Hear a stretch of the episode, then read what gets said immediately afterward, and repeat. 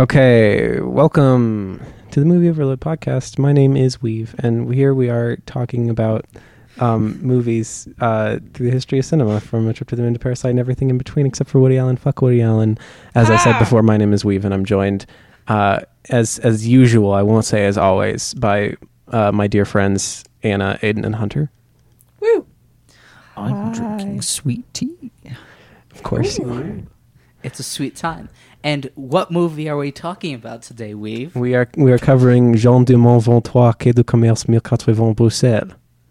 Yes. Yay! Or Mhm. as Hunter would call it. No, I'm not. I can't. I couldn't say Uh, it to you off the top of my head.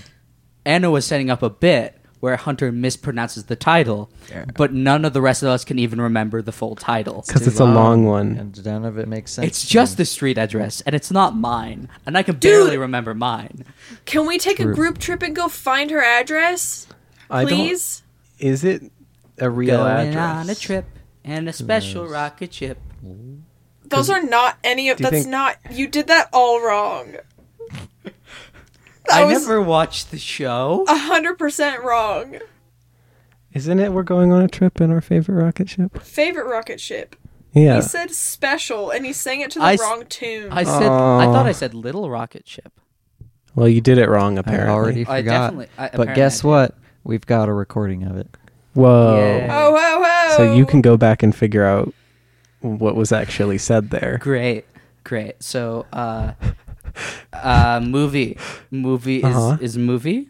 It's a long movie. It's a This movie, as long as its title. I would like to preface this entire podcast with uh, an open letter, an open apology. I don't know. Um, if you have listened to this podcast enough to listen to our Andrei Rublev episode, then you know that that day I had some spicy things to say about long movies.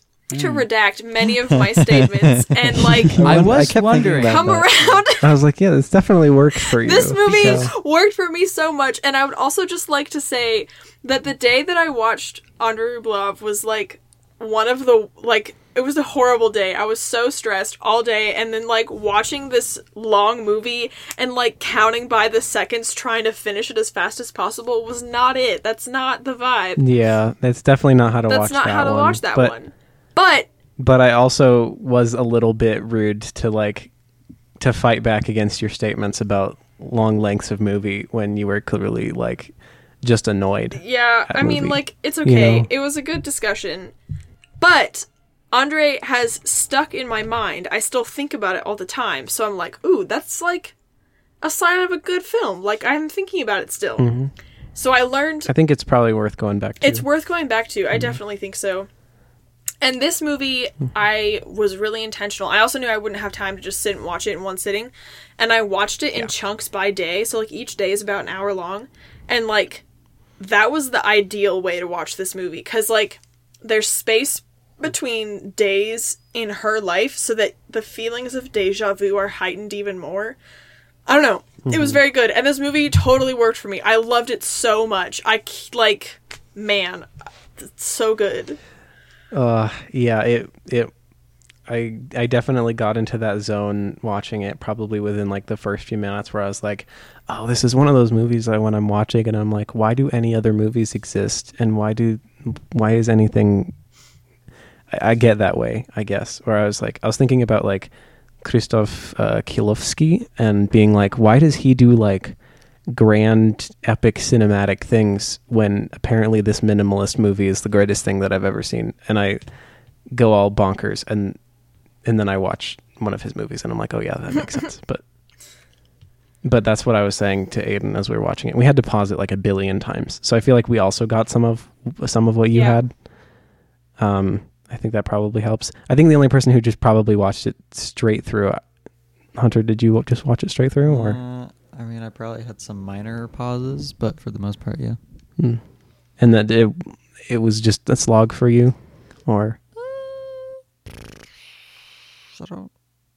Probably not more of a slog than it's intended to be. I don't know, that's fair. because it's clearly not trying to be entertaining. So Yeah, Yeah, I think It's- it's. or at least just textually, it's just very. I think you're. It's one of those movies where you're supposed to get caught up in every little tiny visual detail, um, every little like maybe philosophical. Do you know what detail. bugged me the Um, entire which I'm, ba- movie? I'm bad at that. What did bug you the whole Did movie? anyone notice that sometimes there was one chair in the kitchen and sometimes there were two chairs in the kitchen and like I noticed Yeah. that the chairs changed. it like what? I think it was uh, deeply embedded symbolism for uh, the absence of the uh, father figure uh, in, in the relationship uh, who was an abuser and she murdered. Oh, Yay? hot take. Nay? I kind of like the Well- idea that she maybe murdered him for being abusive. Well, I think you see him getting murdered in the end. I think that whole section there is a flashback. Uh, Eh? no. I disagree. I disagree. You But, disagree. but you can Hey. read it how you want to, and that is interesting. I- I, don't know. I did wonder, like, when I saw her do that, I did wonder, and like, that whole scene the whole time. And oh, and when her son was kind of like, my friend was telling me all about it. Does it hurt? And she was like, okay, good night. It just made me wonder what did happen with her husband. And yeah. Yeah. Yeah. I mean, I don't. I don't doubt that. Like, there's there's a decent possibility that she offed him too, but I don't think that that was him. No. So I think that the whole thing is a construction around her dealing with the the grief of being in a an abusive relationship where she eventually wound up killing him and coming to terms with all of that and all of that slowly and we're picking up on details and details Hmm. until it uh, comes in at the I, end. I Yeah, don't see that that as be. much. I see. I guess just like. This is all that my life has been and can be. Like, noticing how really careful she mm. was about turning on and off the lights and closing the doors. It made me remember that she mm-hmm. was a child teenager during the war and like talks about like the American liberation and like things like that where I'm like, oh, this is probably residual like from the hmm. war, actually the two wars that she lived through, like these like turning on the lights and stuff and like that she was raised by her aunts and then hmm. immediately got married and like that was all that her life ever was was chores. And that she I wrote this in my notes while I was watching it during the first day. She's filled her life with chores and tasks because she doesn't have anything else like she doesn't know how to do anything else with her time. She must be working and that's why like hmm. she scrubs the bathtub every time she takes a bath. Cuz what else are you going to do? Spend 5 minutes sitting? Waiting? Hmm. Yeah, and but I also do think that part of that is like also economic difficulties. Like I think it, mm-hmm. I think that contributes as well. I, I like I also read the closing doors and turning off lights Yeah. as as being an energy saving thing, and mm-hmm. also the way that she has to get money and and the way that she does use money is is also very controlled. And so I see like just sort of mm-hmm. on all sides this sort of yeah feeling of, of being trapped not only by one's own ability to really do much with their lives, but also with economic constraint, um, et cetera, et cetera, having a child to take care of. And uh, Who's definitely not like 40 years old. okay, that's the weird bit was that I Aiden no was like, I don't know. I think this is like an What? older dude. And I was like, I don't know. Maybe a college age kid, apparently high school. yeah I, I was shifting through the whole time between whether or not he was very young or kind of old and just sort of young looking because of the way that the way Well, he carried himself. Also, with like, Yeah. I mean, this is also kind of a statement Yeah. on her life, but like, she still picks out his outfits for him and like cleans up his clothes, which like, Mm. yikes. But also, maybe Yeah. that's also trying to communicate that he's younger.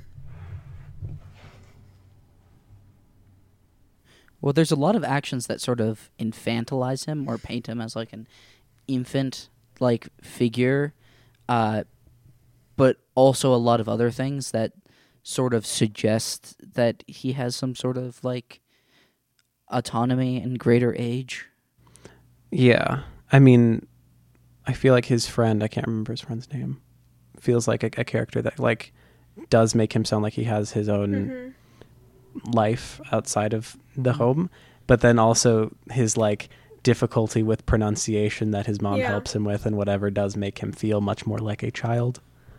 Mm. Um I don't know, there's there's just a lot of uh, I don't know. It's one of those movies that's just Yeah. like the Well, more you think about any of it, the more depressing it is. he was invested in their routine. Like at first you're like, "Oh man, this poor kid like trapped in his mom's routine, like this is maybe toxic." And then when she starts slipping, like he's like, "Hey, are you to like like when he like when her button is unbuttoned and like I took that to not be a like mom, the scandal. You're not dressed all the way, but like mom, like the routine is off. Your button is unbuttoned.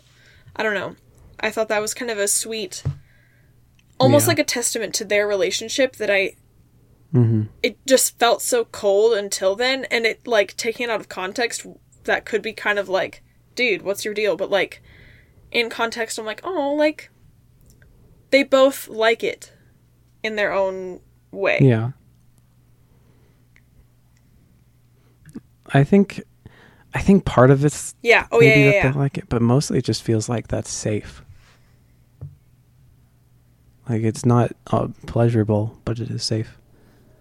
Yeah. Um, so at that one point, I think it's on the first day, Mm-hmm. that they get a letter from her sister Mm-hmm. who comes in and like uh is is like trying Yeah. to get them to kind of move out to I think Canada was it? Yeah. Yeah, and they seemed uh I don't know, it's it's not like they had like much going on in Brussels. Like their entire life is pretty much confined to this apartment and then school and then they go on a nightly walk. And they but they also seem reticent to like move forward and like change their life at Mhm. all. Mm-hmm. Yeah, like I do feel like the options were either move or kill someone. i yeah Um, and it's interesting how it, as a movie, does bring you to that place because I don't know. I, I'm like, okay. I'm. I mean, we've already kind of spoiled it, but but yeah, at the end, she does kill somebody, and then is like sitting there for like ten minutes, sort of covered in blood, a little bit. more importantly than any of this uh, is the fact that we need to dispel a common urban legend surrounding this movie. oh my gosh this is really It is important very important uh, because the comment. for the dignity of my dear friend Jean or however Jean however you say her name I can't I don't know Jean? I Jenny have no idea what Jenny. this is leading Joan. to. I'm very curious. yes. So uh, there is an internet joke because this movie is long and slow and is based off of details. People make jokes about the fact that at one point she drops a potato, and that that is a major like thing in the movie, and you're like, oh, excitement and danger. She drops a potato, but she never drops a potato. it never happens she never drops one She drops a shoe brush. She drops a shoe brush at one point. She burns the potatoes, Well, she, overboils overboils the potatoes overboils. she doesn't burn them she overboils Yes, them and she has to go out to the shops and get new things. Um, But sh- but, the, But she no never potato drops- is ever dropped. drops a potato, So just because she takes that one potato out of the bag, right?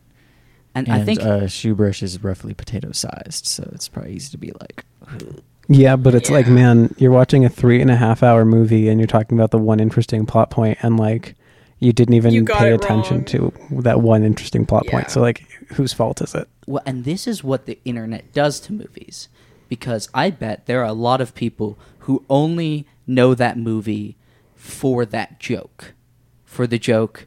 Ah, yes, it's a slow artsy movie. Uh, Weave and I were talking about it when we were watching it. This feels very much like the first movie we've seen from this list that feels like modern art house movie. It's like yeah it has that vibe. It's where we move from like old art house movies, which were basically just like foreign films. Like, oh, it's vaguely European, oh, it's Akira Kurosawa. It's like too ha- fancy for us Americans, and that uh, you know, like, oh yeah, that's technically considered art house or whatever. But this is like, no, this is like a slow burn character piece that is going to try to push you to the limits to make a point. Uh, and and the thing that people do is they make a joke that isn't really that like actually representative of the facts of the movie but gets across like a general point in the movie and there's a flippantness to it where they, mm-hmm. they don't it, it it doesn't really mean that it's just a joke but somehow the jokes become more important than actually talking about a movie. One thing that I wanted to ask was was how everybody reacted to the ending because at first it seemed really out of place and different and like film twisty in, in a in a modern sense and I was like I don't know how I feel and then it like I kind of sat there in silence with it and then eventually it like kind of clicked and works for me but I'm I'm curious how everybody else felt about it It worked for me. Mhm. I was definitely surprised. Like I was watching, just like by myself, and I like whispered like I was like "I- I'm an old lady. I just am, and I was like, oh my gosh, when she like stabs him, Uh-huh. and it's like it's comical. Like if you've seen it, you know that he just kind of goes like. and then like that's it like it's it's kind of like a comical cartoony death and i don't I'm, like that's not how you would die if you got stabbed in the throat. probably not it's not how you die, but there is something to the fact where it's in in some ways very not cartoony. It is very matter of fact. Oh, it's so raw. and- oh my and- and gosh. flat and so unmovie. the cartoony I guess was purely the sound effect Yeah. of the dude. Yeah. Um I don't know. It felt kind of subdued to me. Like it, it was just, in a weird way, it kind of, Chantal Akerman just made it feel like just as much of a routine thing as everything else in the movie. Mm. yeah. And that, like, what? Oh, I was just giving you some some some Oh, oh, some gotcha. like poetry. Like, Okay. but Sorry. tapping on the mic. I thought there was something wrong with my mic or oh, something. Oh, it's Hunter like oh. looked at you so I, concerned. know, I was just like, what's happening? Why are you giving me things to edit out? But I guess I won't. D- d- Hunter, edit this all out. There. I'm so confused. Hunter, There's not going to be any. you have to So- make sure there's only five minutes of podcast because we can't so make Hunter, a point. What did you think of the ending of the film? So I don't know. I wonder if that would maybe get into the larger. Well, not that I want to go too into that, but my larger issue of not really connecting to the movie as a whole, because I feel like this movie is a movie that kind of requires a lot of sort of sympathy and inference and subtext of character and things and all of that is stuff I'm really bad at or at the very least is stuff that I don't tend to get on first watch Mhm. of movies. So a lot of this movie just kind of rolled off of me unfortunately.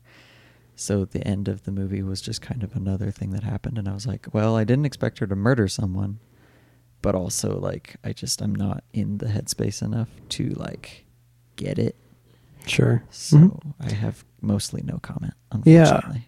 Yeah. Well, I think that's that's kind of honestly part of the hard thing about about the podcast in general is that we only have one viewing, and a lot of these movies are movies that are specifically helpful on on multiple viewings, and, Yeah. and I, I can't guarantee that it would be better on a rewatch for me, Sure. but I suspect that it probably would be at least a little bit. I Yeah. my my classic example that I look to is just like Frances Ha, which Right. obviously we'll watch way later. But like that first time I saw that movie, it was kind of the same thing. It was just like, yep, that's a movie where some some things happened, I guess, Mhm. and like none of it meant anything to me. And then I watched it again, and I was like, oh, this actually means a lot to me. And Yeah. it just I don't know. I think I'm just not so great at picking up on those kinds of things, and I feel like there it might be a lot heavier in this movie because it's even more mundane and just expecting Yeah. to like like the the fact that like you know we already brought up earlier the like the the lingering uh hanging absence of the husband slash father figure i did not even think about that for most of the movie. Hmm. Like I just wasn't. That's just not where my mind was, and I'm just like, "Yep, okay, life, things happening. I don't know Mhm. why, but like I just that's not how I think about things like that." So, Mhm. and then I saw someone mention it in a Letterboxd review, and I was like, "Oh, that actually, if you, if I think about that, that had some things." Huh. So I don't know. Was just, Yeah. hmm, that's No, just that- a me thing, That's interesting because I wonder if Tokyo Story is sort of a similar. probably. Because this this feels like all of the things about Tokyo Story kind of on steroids. yeah, Um, yeah, like where where there's just the point of the movie to an extent is giving you space to think about all Mhm. like think in between the lines on everything. Yeah. And I Um, cannot tell you a single movie I've ever done that with, like Sure. where I noticed it. Mm. hmm That's again, that's just how I Yeah. Yeah. consume things. Yeah, well, it's, it's also I'm not how most movies are. Mhm. Like, I mean, I guess of of the four of us, Anna, you seem like the one who's who's most used to reading in between the lines on Yeah. on everything. Yeah. Although you're an Um, English major, so I feel like we might be tied in our ability to read between the lines. I feel like you pick out stuff that I don't a lot of times. I, I think I have to be like, I can sit down and like write meaning out of something, um, but I don't always notice every single detail like that on the first watch. I do notice well. a lot. um i think it definitely it definitely can depend on my mood because like um yeah well i think the first time i watched for example like Red Beard, i was like yeah this is an interesting movie and i have opinions on it and i like it but i don't really know why and the second time i watched it i couldn't finish it um because i had literally too many things i wanted to write about that I, I couldn't get through the like there's a three hour movie and I could only get through the first hour Mm. because I kept pausing to write stuff down. So it, sometimes it just it goes like that. Um, I think the reason I that I connected so strong with this movie, and maybe Hunter, why you did it, and this is just surmising. Um, but one of the things, like I always imagine myself in the movie, and like if I was in this character's shoes, what I what would I be doing? Would I have this same problem? Like thinking about Columbus and putting myself in her shoes and like, okay, if I was in your position, what kinds of decisions would I be making? Would I find this hard? Like things like that. So watching this movie, I'm putting myself in her shoes and uh that's I guess that's just a way that I engage with media. Um maybe referring back to a f- former episode, maybe that's why horror movies get me so bad because I put myself in there too much and then I'm like in their head too deeply. Um but what got me about this movie is that I was imagining, okay, if I was in her position, I'm a widow, I'm trying to work like what would I do? Like what what would my life look like? And then I was like, how do I even if I'm deciding that I'm going to be a prostitute, like how would I even find customers? And I was thinking about that a lot of the movie. I was like, how did she hmm. even meet these men and then find out that they would pay her this much money for an afternoon? Like that's just crazy to hmm. me that I don't know how that happened. But anyway, thinking about a life of just like cleaning and service and that was kind of unnerving because that's not so far away from like what could literally like what marriage is like in a lot of places and what the expectations are. And not that I'm like boo the patriarchy making women clean but just like I mean well kind of but um what I was afraid of was having a life that was so unfulfilling that that was it. Like I hope that my life never stagnates that much and I'm afraid of it doing so, I guess. That kind of chan- like Yeah. that tangented away from my original point and it yeah, anyway. I meandered through some I w- thoughts. I was interested though, because on first watching, I picked up on a lot of that sort of thing. How much of this movie is intended to be a critique of the social role of women in society as it's like perceived? And this is like what are women's social roles and how in a feminist sense is that sort of suppressing them and removing their agency from their own lives and like how many of the choices that you know Jin is making is are built out of pragmatism, and how ma- many of them are built out of this expectation from what she, her role is supposed to be as a woman, as a, as a mother, as a uh, person within the space of sex and romance. Like exactly how much of her life is she really in control of, and how much of it is uh, just kind of designated to her Mm-hmm. due to like just the fact that she's a woman in society. There's Yeah. that bit in the letter from the sister, isn't there, about just being like, why don't you just remarry? Come on." Mhm. Gosh. Yeah, I have, I have, I have a few thoughts. I mean, I think one, Chantal Akerman apparently does not like the label feminist for herself, but it's, but it's obviously kind of nonetheless a very like feminist film in a lot of ways, or, or Mhm. can easily be read in a feminist light. Um, I guess I, I'm not quite sure. I didn't do enough reading to figure out why she did have problems with with the the specific label of feminism. I don't know if Mhm. she would like prefer womanism or or, or Mhm. you know whatever. Um, but this is but this is very clearly a feminist film, in addition to being a minimalist film. But it also feels like arguably the first feminist film that we've covered. Hmm. Um, there are definitely films that have feminist readings and feminist elements Yeah. Mhm. um, like Cleo, but I, but I don't know that in at least in the way that I I think of feminism and that I understand it, there's anything that fits quite as much as as this. It seems a lot more pointed than a lot of other films. Like Mhm. it seems to be intentionally directing the conversation hmm around the similar topics. Yeah, you know, because w- whether or not you know uh, Chantal Akerman would label herself a feminist or this a feminist film, it is a film about a woman, and uh, you know it's it's about women. yeah, but I don't think that Cleo is explicitly a feminist film in the same yeah. way. You know what I mean? Well, it has a lot of lot of elements. It's just It on has- a different uh, different part of like the social function because a lot of that is about uh, beauty and image and presentation of the self and Yeah. the self image versus that conflict with society's view of the self. Uh, there's a lot of that there. Uh, I would consider it a very feminist film. I mean, But I I, on I the guess same that's what I'm saying. Is I think it you has know. feminist elements, but as far as the theme of the film goes, I don't think that Cleo is. I, I guess I'm thinking of, of feminism in like the criticism sense.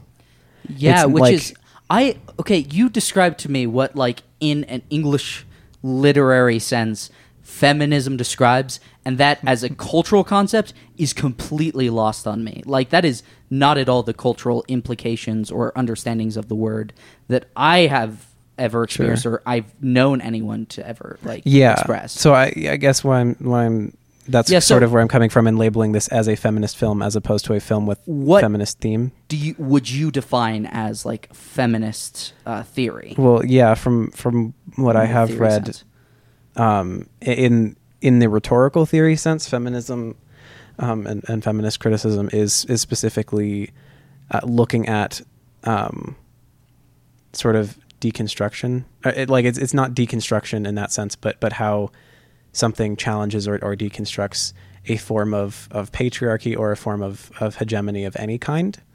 Um, but but obviously originating with women and patriarchy Yeah. um, and that, that relationship. Um, which is why I feel like, and I think that obviously you can have feminist readings of anything. We could have a feminist reading of a trip to the moon. Mhm. Um, but as far as a movie that like is distinctively like crucially very pointedly talking about this exact thing Mhm. um, Jeanne Dielman um, is is definitely looking at that specific point. I think.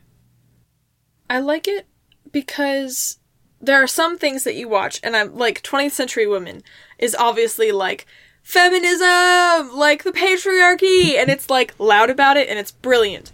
And I appreciate about this movie that it's so quiet about it, and mm-hmm. not that I'm like. I guess I don't want anyone to hear me saying like women need to be quieter about their qualms with the patriarchy and society and hegemony and whatever. That's not what I'm saying. What I'm saying is that I appreciate that it gives you the space to think about it at your own pace, I guess. That mm-hmm.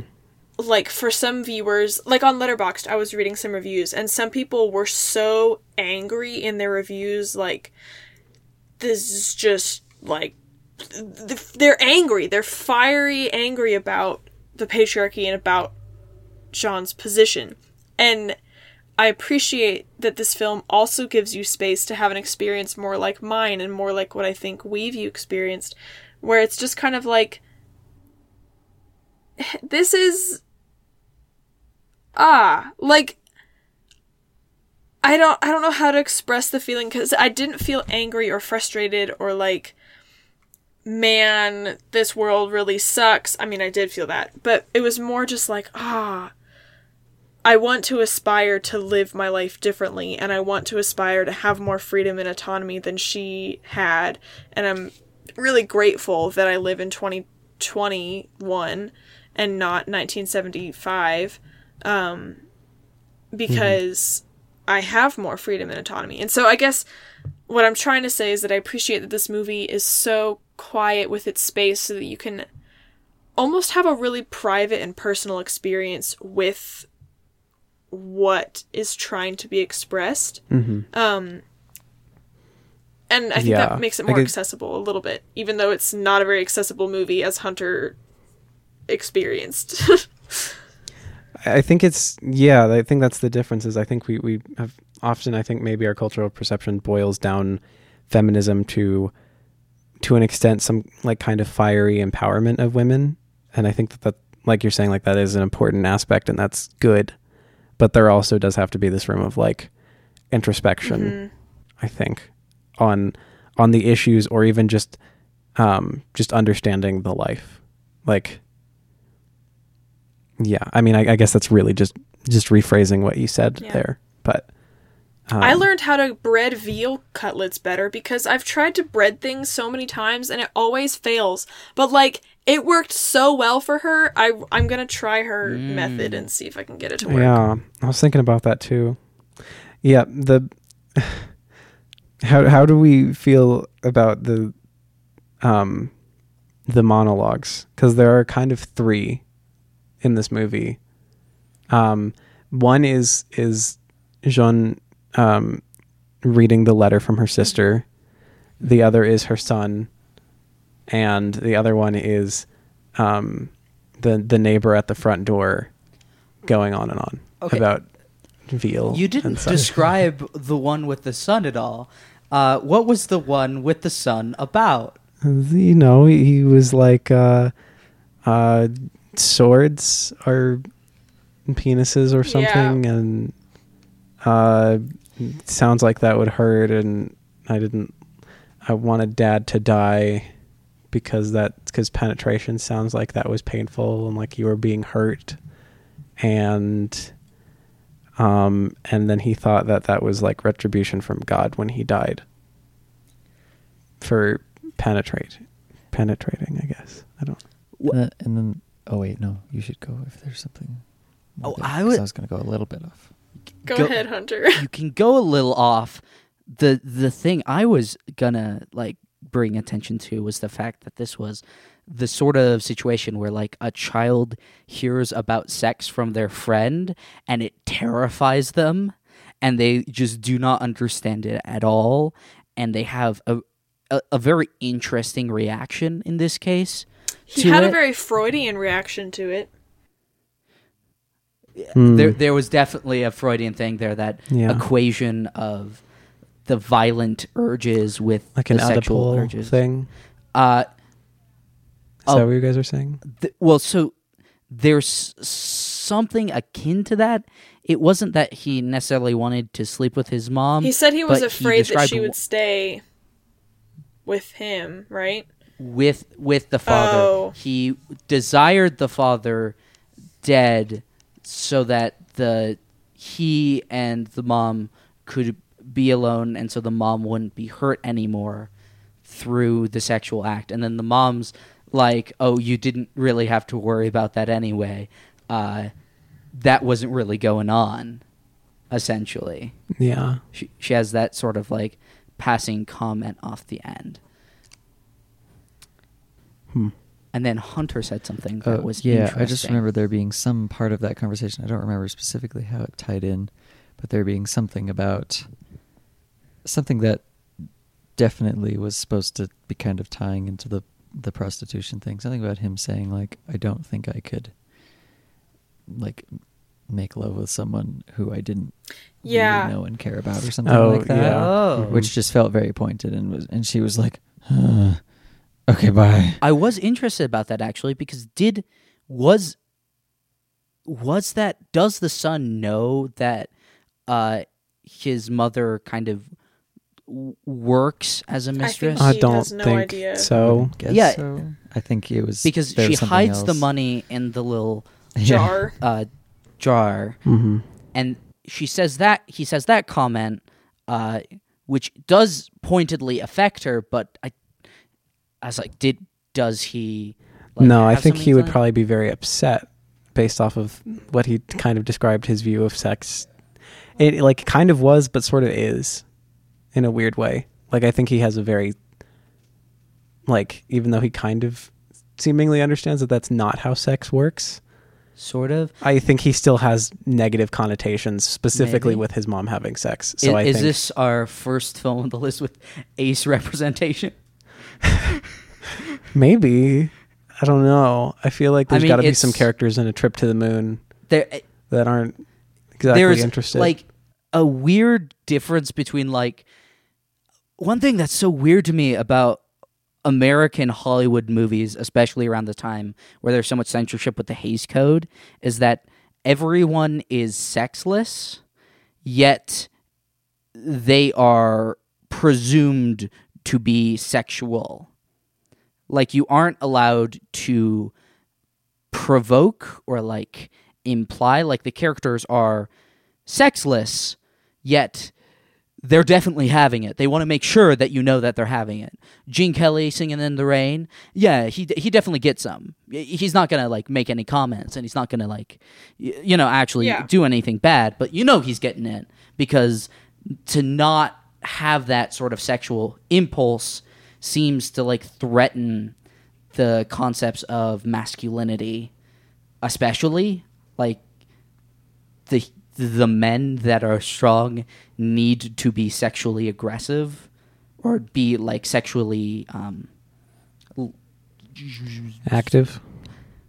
yeah to to desire sex like to desire sex is seemingly like within the context of films and like how films construct masculinity desiring sex with f- women is like a defining feature of like what makes uh, a, a strong man in a lot of like American cinema and a lot of I, I mean, yeah, Yeah. It, you notice that a lot more because the foreign films, a lot of them, Seventh Seal, they can just let the people just kind of be sexless objects moving through the world, and or because like the the knight isn't like in Seventh Seal isn't like And he doesn't seem like he's interested in his wife like either. That's kind of interested in that at all. not explicitly And then you stated, have- but it's kind of like, yeah, we got married and then I left, and now I don't know her by lady that I'm married to. I guess. Yeah. Yeah.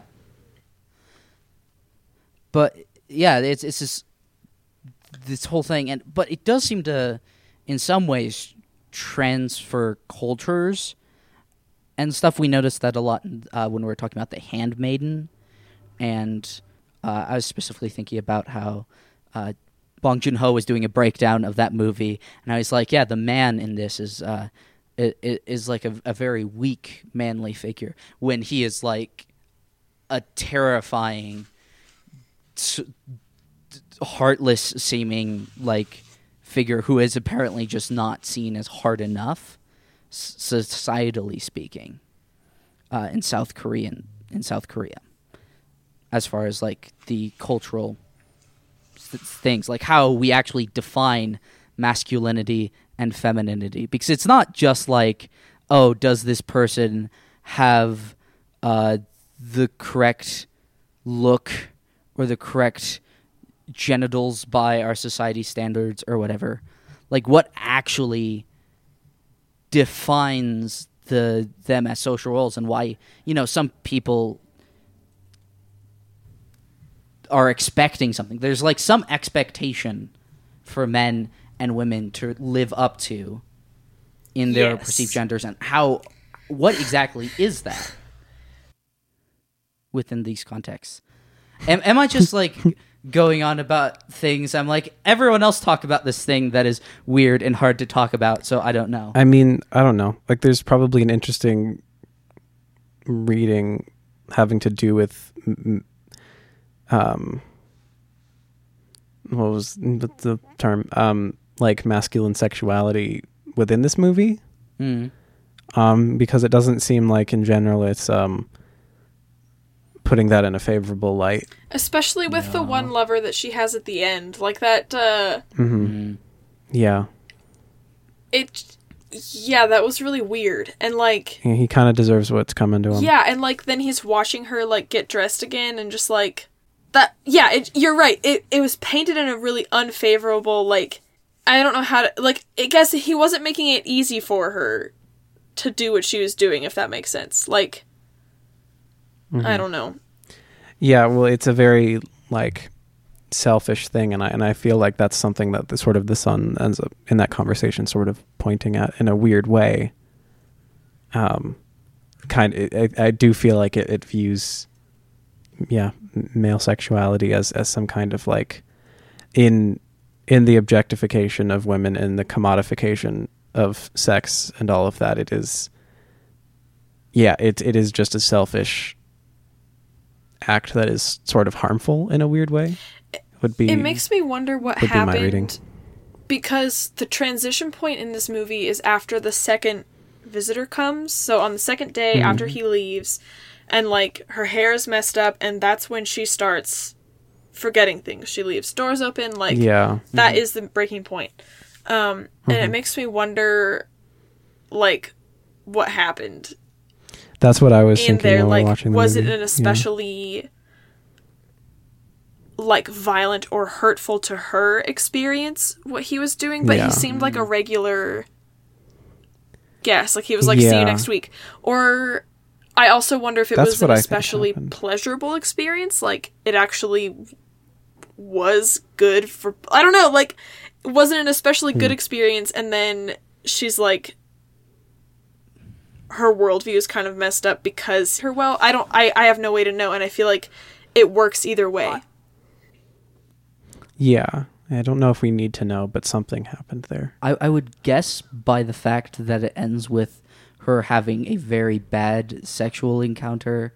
Well, not necessarily. It, it's not like uh, assault or anything. It's just she is just staring at the ceiling with cold, dead eyes while he like moves limply on top of her and then like watches in a really sleazy manner. But she's like, then she snaps and she kills him and just sits in her living room forever. I, I, I get. I, I, my question is: Was it like a really bad experience, or are all of her encounters essentially just like that? And after a while, it just Mm. wore her down. the other people had different vibes than the third guy did like like the way that Yeah, they would like yeah well see you next week or whatever there's there's some Yeah. amount of conversation there or there was just some amount You of like res- there was some respect maybe shown to her Mm. that this guy just did not have at all You saw them in different lights. Especially the Yeah. first Two- guy. Like you saw the first two guys before and after, and the third guy you only see in the middle.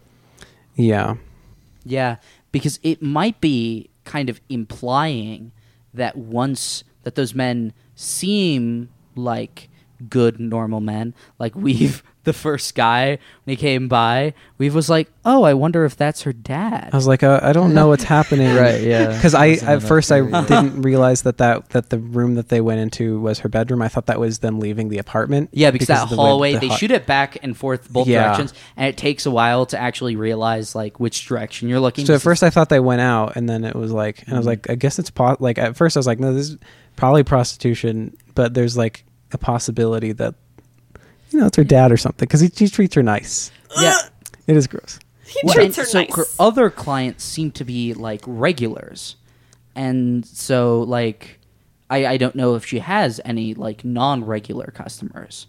well, and that's that. I guess we don't need to. Yeah. Anyway, how does she find these customers? Oh, like I don't know, like newspaper ads. I mean, it's illegal, isn't it? I'm not sure if it's illegal in Denmark. In Uh, not D- Denmark and uh, in Belgium. Belgium. Yeah, I guess we don't know. Yeah, but- because like uh, I know like Ams- Amsterdam is very famous for like having like the red light district and stuff like that because it is completely legal there. sure. Yeah. Well, I guess I don't know. So, uh, but it But might be even like more of a thing though because men might seem like like one thing that you notice a lot in conversations around uh, men doing sexually abusive things is that everyone's like, "Oh, I can't believe that this person who seems nice and stuff is actually kind of like this." And the truth is is that people's public facing sort of perception and everything, like how they actually show themselves is not in fact how they really are necessarily. Sure. Yeah. But I don't. Sorry. Go ahead. Well, I was gonna kind of change the topic of conversation a little bit. So if you want to make a comment about this, I was gonna change gears a little bit. I was. I think my my only point was like, I think that that might be, but it's it's, at the very least, it would be buried so deeply th- this film that it's probably not. I don't really think a it's that deeply. A major turning point of the film is leaving doors open and dropping a brush. I, I don't think you can say, oh, it's like. I think, to me, that seems like way less deep than actually. Like, I didn't even notice that she was leaving doors open and she was closing them before. Oh, really? Like, that completely went past me, but, like, I naturally and you didn't assumed. notice when the camera got blurry. Uh, no, we didn't. Uh, I think we were being uh, attacked by a dog Yeah. at the time. It's true. Um, yeah, I don't know. I guess I just think that that. I don't know. I don't see a massive amount of evidence for specifically that reading in this film, but I don't think that it's not there entirely. Anyway, sorry, Anna. What were you going to say? Well, I was going to change gears just a little bit and talk about being watched, I guess, and uh, how we behave when we don't think that we're being watched or how we want to be perceived. And so I was listening to actually a podcast just like before we recorded this from Poetry Unbound, and it's uh, a Matthew Olzmann poem called A Mountain Dew Commercial Disguised as a Love Poem. It's really cute. I would highly recommend that you guys listen to it.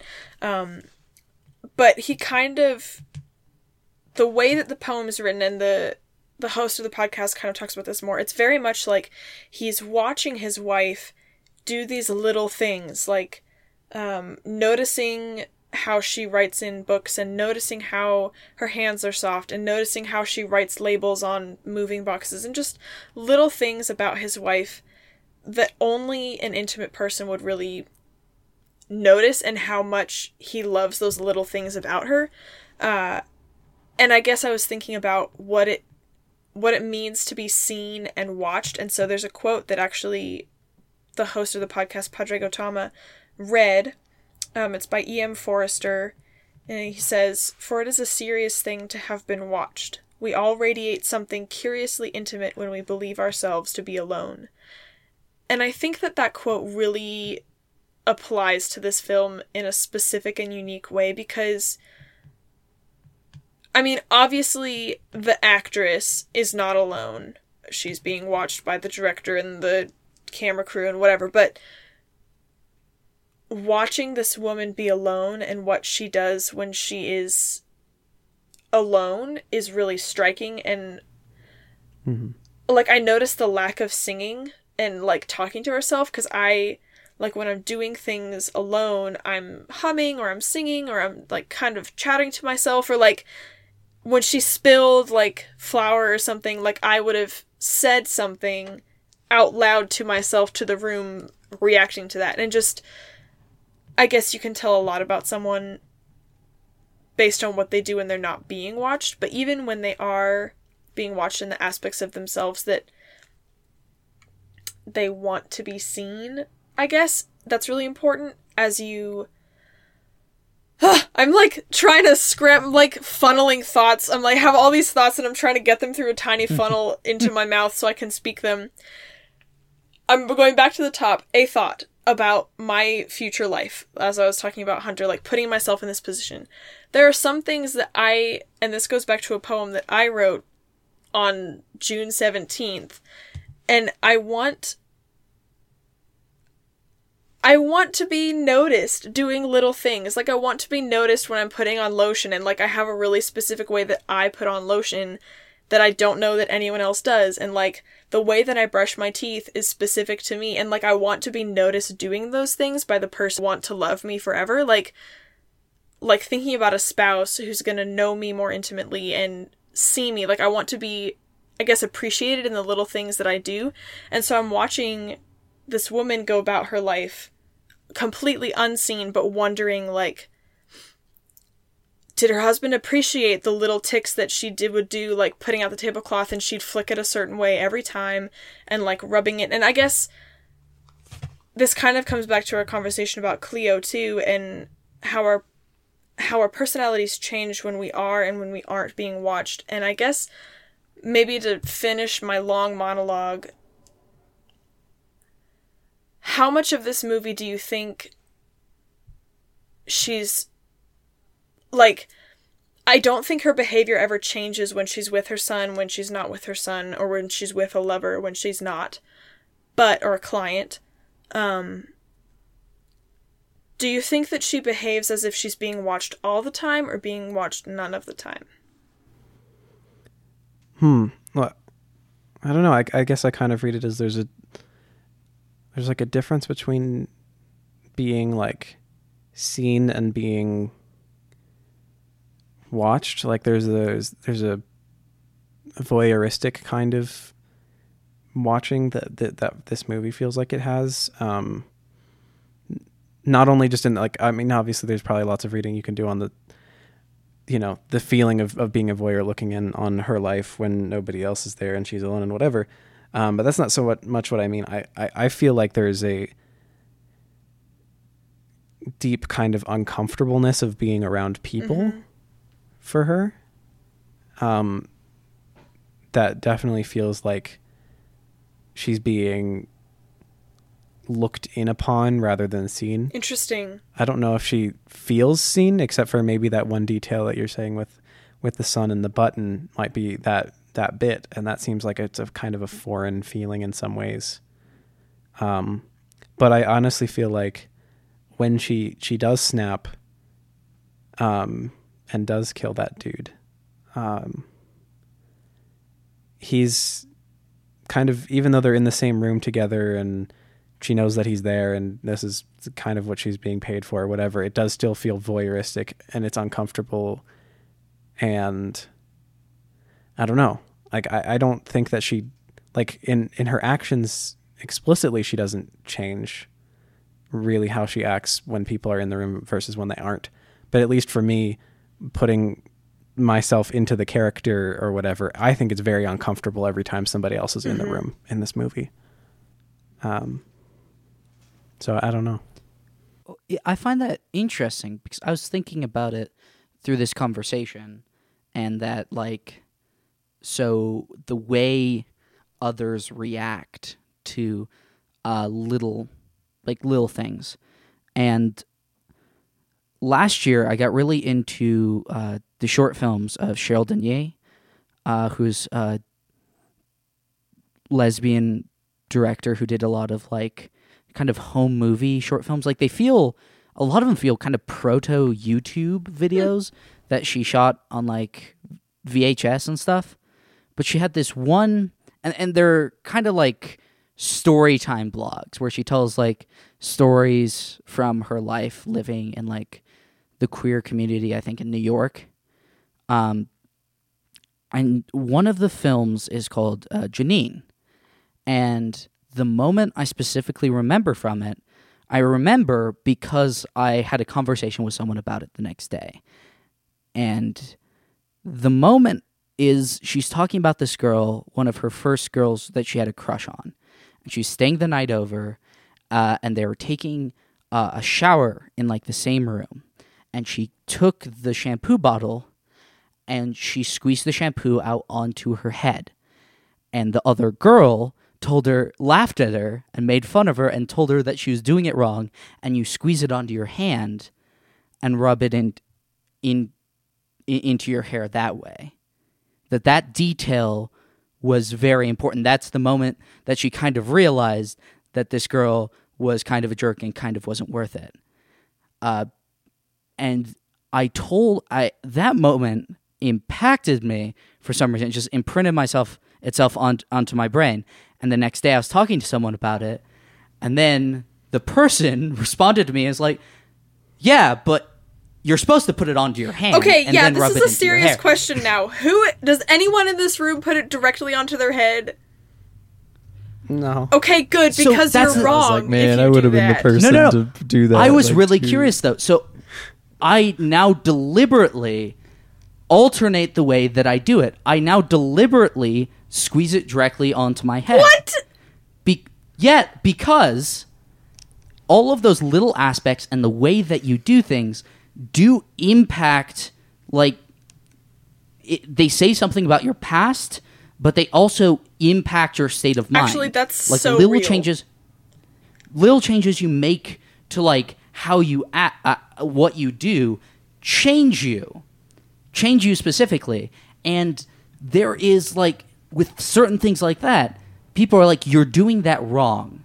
When you use a specific word and you say uh, funner and people are like you're using that word wrong because that's not a real word it's not really in a dictionary. We're going to have a 10 minute long debate about this where you are going to lose because i'm right. And that mindset going into such such little things is is really interesting because seemingly they don't they don't matter but we treat them and we argue about them as if they matter more than anything else in the world mm-hmm. Interesting. That's true. I appreciate that, and I guess Yeah. I guess you intentionally made a choice not based on who would see you, but kind of, yeah, like based on an experience that you had. I don't know, I guess I'm I'm still thinking about what it means to be watched and seen versus just witnessed that we've kind of separated, I guess. Um Yeah. Well, you have to open yourself up to a scrutiny that can be uncomfortable if it's the wrong person or if it's yeah. you know. if I'm letting myself be seen by you, but you don't have the energy or like the will to see me, I guess. That's another poem that I've written. Haha. yeah. Uh, yeah. but then it's just scrutiny it's like, and it's very uncomfortable. I am in a place where Yeah. I want you, like, I'm ready and let you see me doing things that nobody else really gets to see. Like, I guess to take it out of a romantic situation, but like when my roommate and I were first moving in and like getting settled in our room this past fall, like, we got to see each other in situations that we never had before. We'd never been roommates before. And so, like, she was the first person actually. I was brushing my teeth and she was like, Anna, you brush your teeth really violently. What are you doing? And I was like, whoa, back off. but, like, I guess that position of really intense vulnerability where you're mm-hmm. deciding that you're going to let somebody else see you doing things. And I think that Jeanne doesn't let herself be seen doing vulnerable things. Like, even things that would be vulnerable, like, I don't know, I think there's a certain level Yeah. of intimacy in, like, brushing your hair or, like, washing your hands, like the things that she does in her routine, but it's almost like she sterilizes them because she doesn't want a connection, which is kind of what we've talked about about uh, being uncomfortable with people. Mm-hmm. Yeah, no, I I, I agree, um, and I think maybe personally I feel that maybe a little bit more because I think I probably in my day to day life in this this current whatever season that I'm in probably live Mhm. more in fear of scrutiny of those little things than I do like wanting to be seen or whatever, and I, I feel like that's been different at different parts of my life, but um, but I think that might be part of the reason why this film is as impactful to me as as it is. Um, uh, is because I because I feel that I feel that the discomfort of of yeah, like having everything in order, every little duck in a row, um, and yeah, and and not Yeah. not wanting comments on it, if that Mhm. makes sense, you know Yeah. which feels like a lot of this movie, even though there's rarely, if ever, any kind of actual voiced scrutiny towards her. Um, although I will say, I feel like her sister definitely comes across as the kind of person Yes. to to be a lot of scrutiny. Oh yeah, n- she she in her letter she gives off that vibe of uh, being really opinionated about Yeah. other people's lives. I will. I will be al- alone and depressed, and I will murder somebody before I let myself live near my sister and be scrutinized to death. Well, and I kind of feel that because like I don't get the thing where I'm like I want to be seen. I kind of feel like most of the time I experience being seen as like watching myself and constantly being afraid that anyone will actually see me uh, because I I am very afraid of like of myself sort of. Or like you know you don't like certain parts of yourself or you're it, it's like a thing that you feel guilty about um your about yourself and your own needs and like like being able to actually say hey i need some time alone Sure. because I always feel like I'm supposed to be such and such. Like I, I want to be someone useful. I want to be uh, Quentin Tarantino or someone who's always like doing work and always making art all the time and always doing this. And I feel the need to be productive and useful and good and kind and everything when like you know you can say that it's it's good to self improve but like if improving yourself means just destroying yourself and living in denial of yourself i don't think that's actually self improvement at all you have to know yourself to be able to Mhm. like actually improve and you have to accept yourself to be able to Yeah. improve Mhm. Yeah. Do you feel like uh, Jeanne Dielman is um is kind of running away from herself, or or just not coming to terms with herself at all? it's really it, it's really weird the movie because it's you watch her for so long and you know so many things about her and that just makes you wonder how many things you don't know because hmm. you rarely hear her speak. So it's not like someone's just going forward and like describing this character to you. It's all show no tell. There are little moments that kind of reveal bits of her but by the end of this movie Well, it's like she she has the opportunity to describe herself by her behavior instead of how like I might present myself to you. I'm meeting you for the first time and I'm trying to like be the person that you want me to be, but eh. I guess we we only get to see her when she's alone and being with herself, so we know her in her most intimate state.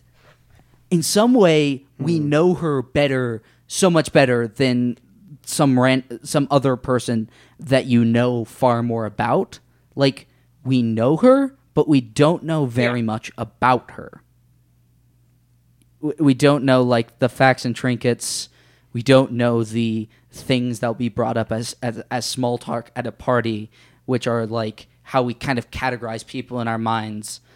You know, such and such a person does such and such a thing, likes such and such a color, talked for way too long about such and such a topic, and has this sort of disposition. Like I, it kind of draws like just that thing where you, you feel sometimes that you really don't know someone very well and you're just constantly paranoid about not knowing someone very well and not knowing everyone ab- everything about them. But if you really watch them it's kind of like not terribly like just like knowing someone isn't terribly exciting in that like in that way. You're just there and you're like yeah of course uh Jeanne, Jeanne is uh, when she pours the coffee and the milk, and then she tastes it. Oh, and it tastes off, and then so she, she drops it, and then uh, she just she ta- smells the milk, and, and you're like, oh yeah, I can I can feel like all these movements. Oh, she makes this, and now she's going to go and clean it immediately afterwards. Oh, it's the morning. She's going to like peel the potatoes and start the potatoes going. Um, like you it, there's there's so much so much there that you just know little bits but at the same time like you know you can always feel like you're missing something mm-hmm. Yeah. Hunter, I don't know if we're going to be able to wrap this podcast up at all because there's like five words in this entire movie. and they're all in French. Yeah, but I was gonna ask, do we have any final thoughts before Hunter finds a quote? I didn't even think about that. Not that I usually do, I guess. Uh, go onto true. the quotes page uh, you could give the uh, the sword monologue You know, Uh, you can always and make people uncomfortable find us on movieoverloadpod.com. I think, Yeah. I believe. Uh, we have so many things on there. You can follow our Uh, Letterboxd account, which is up to date. Woo! now it is uh, while you were there did you reset the password so that we can Never. actually access it again It's Never will not. I do that. It's not on the the notion. I checked. It's not on the notion. good grief I will never you'll have to figure it out. remember to do it Yeah, maybe. Anyways, uh, social media that we don't post on. Uh, Yeah, we're so good at not posting on it. Except sometimes Hunter has like funny little bits that he sticks on the Instagram. Like there were probably a few. Very there, right? rarely. I have not Rarely. done it in I, several I checked episodes. it. But the there's last some of are time funny. was King Kong. It Is- was the King Kong. Is he Big episode. Monkey the last one? That was the last one I saw. I don't know if we've Okay, made well, you actual posts, but I did make that one. Yeah, dumb about story Editor that one time. Joe. No, Yeah. I made no, no, no. Wait, there's that. There's Yeah, that Editor selfie Joe. of, of Or Fred. Fred, yeah. Or Fred, yeah. Um, he's Um, yeah. There's definitely a post of. of well, him. you should definitely go see the He Big Monkey bit. Yeah. Classic. Before that, Uh, and you can go Life. not give us money Yeah. on Patreon because we don't Oh, do shit. We kind of just made it because everyone has one, and you're like, well, I well, mean, we would do maybe stuff with it if we had a, any kind of incentive to. audience interaction. Well, Yeah, okay. Please interact with interaction, us. TBH. Please. Except friend of the pod Tim interacts, and I appreciate yeah, it sometimes. with everything in my soul. Uh, like Tim. Um, Tim is nice. they so call me Tim. We sometimes uh, hear some stuff from Silas. True. Yeah. Hi, Silas. former guest on the podcast. Yeah, Um, and former Two-time. patron. yeah. is and okay. you It's know, alright. if We're we ever friends. relocate the whole podcast to the East Coast, uh, we can, you know, like record future episodes with Silas. What's so on, true. What's on the East Gross. Coast? Nothing. Silas, that is the only no, thing on Silas. this coast. Silas true. is in. Is, He's in like the middle of the country. yeah. Oh, he's in not- the mid- he's middle? Not, he's not really on the coast. No. Yeah. I'm just used to everyone you know being either on the East Coast or Because why West would you Coast. ever want to live Yeah, in the the middle? middle true. is just us What what coast am I on? Ooh, good point. because there are mountains hey, in the middle. Colorado. It gets wet at the is edges, but there are technically big in the middle, pokey bits it's actually in the middle. kind of the west. It's kind of It not the Midwest. yeah, It's technically Colorado's just kind of like west. Yeah. Like it's not the west coast; it's just west. The I West. the uh, people normally call it the this- middle, Technically, the might top of the. Southwest. What? yeah. Yeah, we're technically it's like Arizona, Colorado, Nevada, Utah, Yeah, and uh, don't forget to continue listening to the podcast. Next week's episode should be uh, One Flew Over the Cuckoo's Nest. Which will be very yeah, interesting. that'll be episode forty-eight. 48. Uh, we are approaching, we're, we are maybe, maybe putting some plans together for something for our uh, bicentennial. Yeah, We are, Ooh. oh, that's right. film. Yeah, yeah, yeah. We're getting close. We're getting close. We're almost halfway there. Yeah. Living on a prayer. Yeah. yeah. That was a good us. camel interpretation. you. Wait, Have no, you that found was the a quote whale. yet? Uh, well, I mean, there are quotes. Are they good? I don't know. That's up to Uh, as someone we else. say at the end of the Um, podcast. I wanted to say, are we gonna are we gonna have some required extra watching now that there is supplemental material for One Flew Over the Cuckoo's Nest? is there What? supplemental? This is me making fun of Netflix for making that one show about what's her butt. what? Uh, Oh, Ra- the, uh, Ratched, Rat, Ratched. Oh, Ratched. Uh, Yes. I don't know. I I don't, don't know what that is. thi- Actually, It's a It's, it's a Netflix Netflix show. show.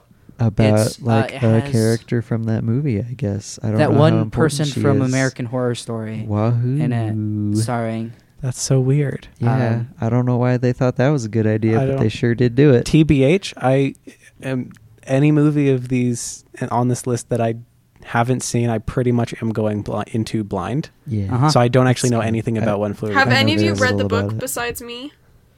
I have Definitely not. not. Bro, okay, so yeah. I'll be there. I know that there's a Jack Nicholson in it. oh yeah. I know Uh, that, and he's wearing a beanie. I know that there is a nurse nurse who is mean.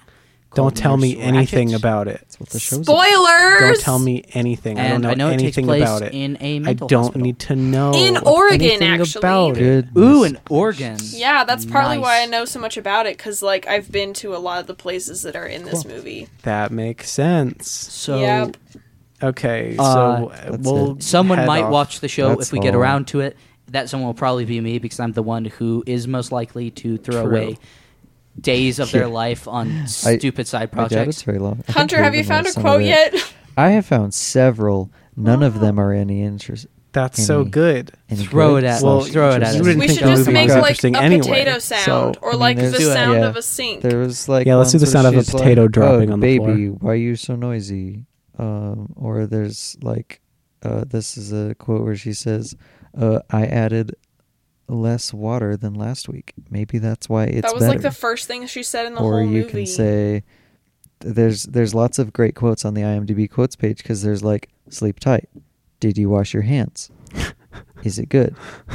Yeah. You know, really insightful, Yeah. meaningful stuff." I love it. And that's all Okay. I'm gonna give you. Thanks for watching. So the best quote will always be everyone be quiet, silent. That was the sound of a potato not dropping. Wow. Not dropping. Those fools really Uh, dropped the potato. On. Ha ha ha! Um, okay, the end of the Wow. I podcast. apo- Get I out of apologize. here. Outroing, there is outro music. Do we still have that assigned? Boo, boo, boo.